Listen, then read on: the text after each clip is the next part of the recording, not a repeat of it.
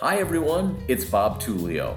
Welcome to Automatic Merchandisers Vending and OCS Nation, the podcast for the convenience services industry. Today's topic Brynne Tillman, the LinkedIn Whisperer, shares some very specific social selling strategies just for vending and OCS Nation listeners. To be fair, she does not call herself the LinkedIn Whisperer. That's my name for her. As she puts it, she started out as a card carrying salesperson. Now, Brynne Tillman is the world's foremost expert in LinkedIn engagement, and her strategies are proven. When I saw LinkedIn, I recognized this solved my biggest problem. I loved the business that came through clients, the client referrals, even the center of influence referrals. And now I had the opportunity to control that. So I can search my connections, connections, identify who they know that I want to meet, have a conversation with them, and leverage my warm market, my social proximity to my buyers in order to start conversations at a higher level of credibility where I am not starting from, hi, my name is Brynne Tillman and I'm calling from Social Sales Link and we help companies just like you right? I don't ever want to do that again. What I want to do is just say, hey, I was chatting with Bob. Yeah, he, he mentioned that, you know, he's known you for years and he thought I might be able to bring some value to the table. And they go, I love Bob. I'm going to take her call because that's the way it works. Sure. The fact is, people in my industry, what they tend to post is stuff that basically shows their great work pats their employees on the back for a job well done. It's a lot of enhancement within the industry.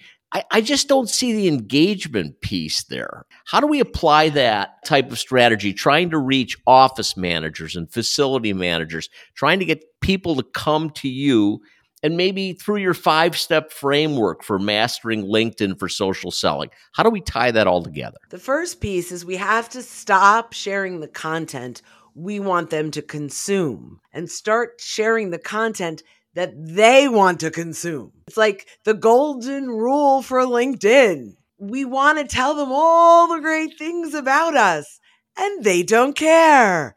So the people that engage are our employees and our current clients, which okay, if that's what you're after, it's not bad. You're that's your but if you're looking to use LinkedIn for social selling, we have to start identifying what matters to them. And and which actually is number 2 in the five step framework which is social listening. So i will come back to that. Let's go through the five step framework.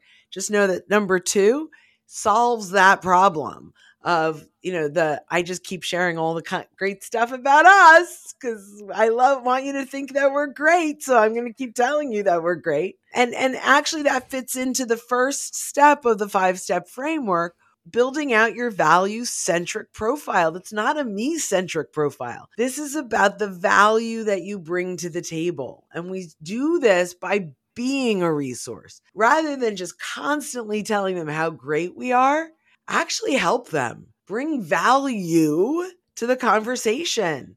What we want is for them to say, Oh my gosh, I got so much from this profile. I can't imagine how great the conversation's going to be. Because the job of this profile is to earn you that conversation. Now, number two is social listening. But social listening is identifying what your current clients, your best current clients, what do they look like? What do they care about? What are they talking about? Who are their clients? What content are they sharing or engaging on? Like it's really learning about them. And then you may say, well, I only want to talk about my stuff. Well, you're in the wrong place, right? This is really about what do they care about. Now, I'm not saying if you sell telephone systems and they're sharing grandma's recipes, that you need to talk about grandma's recipes. But what you need to do is take a look at what is their role? How does what you do impact what they do? And what content is out there that could be helpful that eventually will lead to your solution, but you're not leading with your solution. You're starting a conversation around a topic that's not a pitch.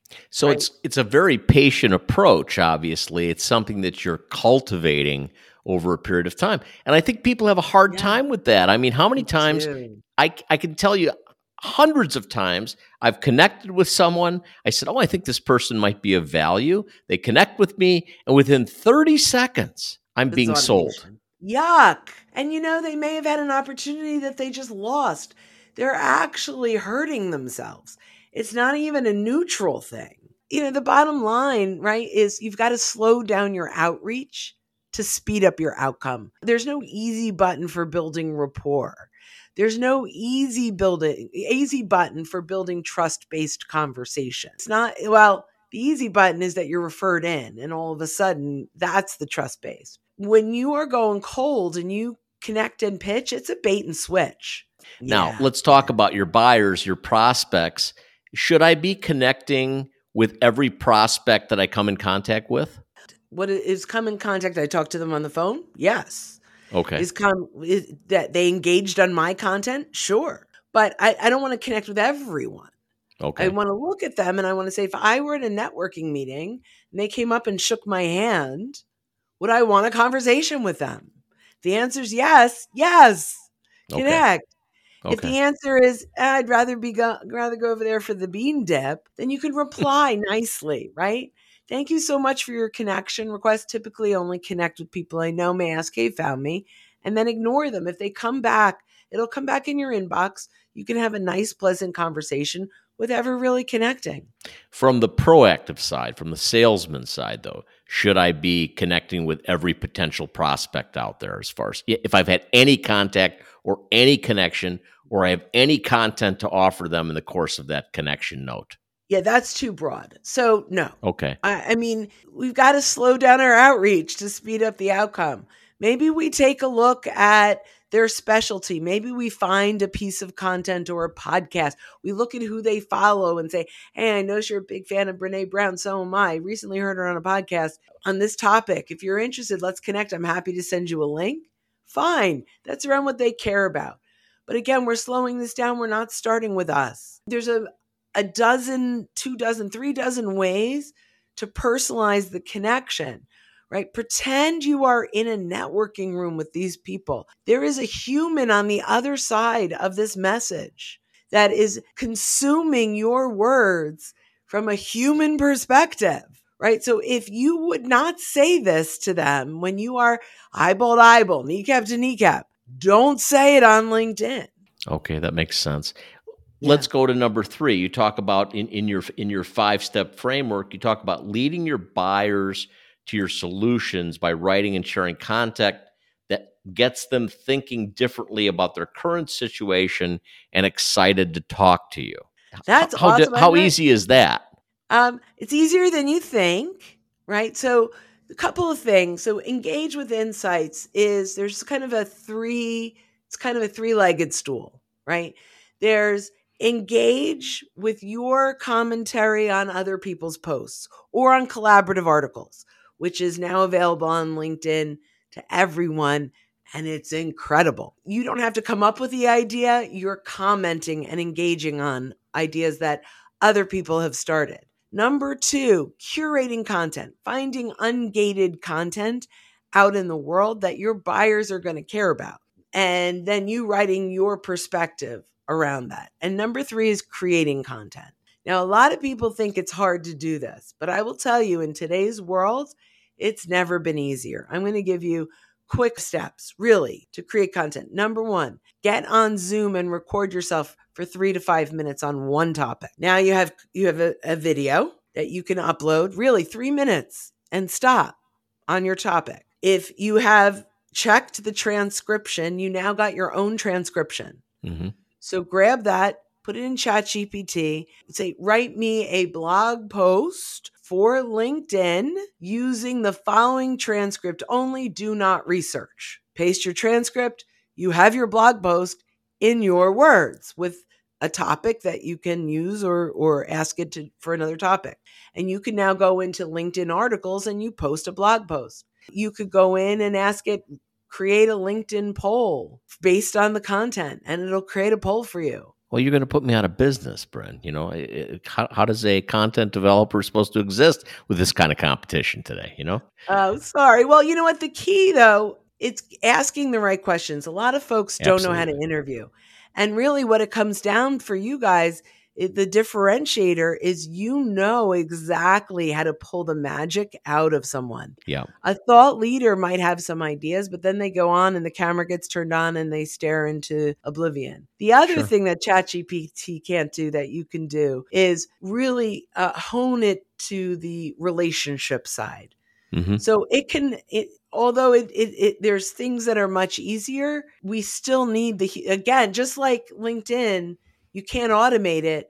You can't completely automate your content, but it does get you started. And when you have someone like you, you turn that content into real social selling content that gets to the heart. So it, it it's a band-aid right Yeah. now for content. So you talked about number four here, taking inventory of your existing connections to identify the clients, prospects, and referral partners that you've been ignoring. So what does that mean? That means you sit down, you take a look and say, I've got Take resources here. I've just got to I've got to reach out to these people. Yeah, you could take inventory in two ways. You can export your connections, which is pretty simple to do. You request it through your privacy and settings, and you get it in an Excel spreadsheet, and you can create a column and categorize them, you know, pro- clients, prospects, referral partners, and so mm-hmm. forth. Or you could search them on LinkedIn. And yes, you have great search filters in the free LinkedIn. People don't realize this. But if you click on the search bar and hit enter, there's all kinds of filters that will open up your world. But by the way, if you don't have good content to reach out to someone cold, you you don't earn the right to have the conversation. You need thought leadership. You need something that's compelling, that does five things, and I'm sure you do this in your content. But it resonates with your buyer. It creates curiosity. It teaches them something new that gets them thinking differently about their current solution and creates a compelling moment where they raise their hand and say, "Okay, I'm ready to talk." That's what the content needs to do when you are reaching out to these folks. That makes sense. And basically, what your ideal end game is for somebody who's in sales is you'd love to see that prospect reaching out directly to you when they have the need. Well, I want to start a conversation now. Okay. And the compelling moment could be simply a like or a comment, hmm but it's on us.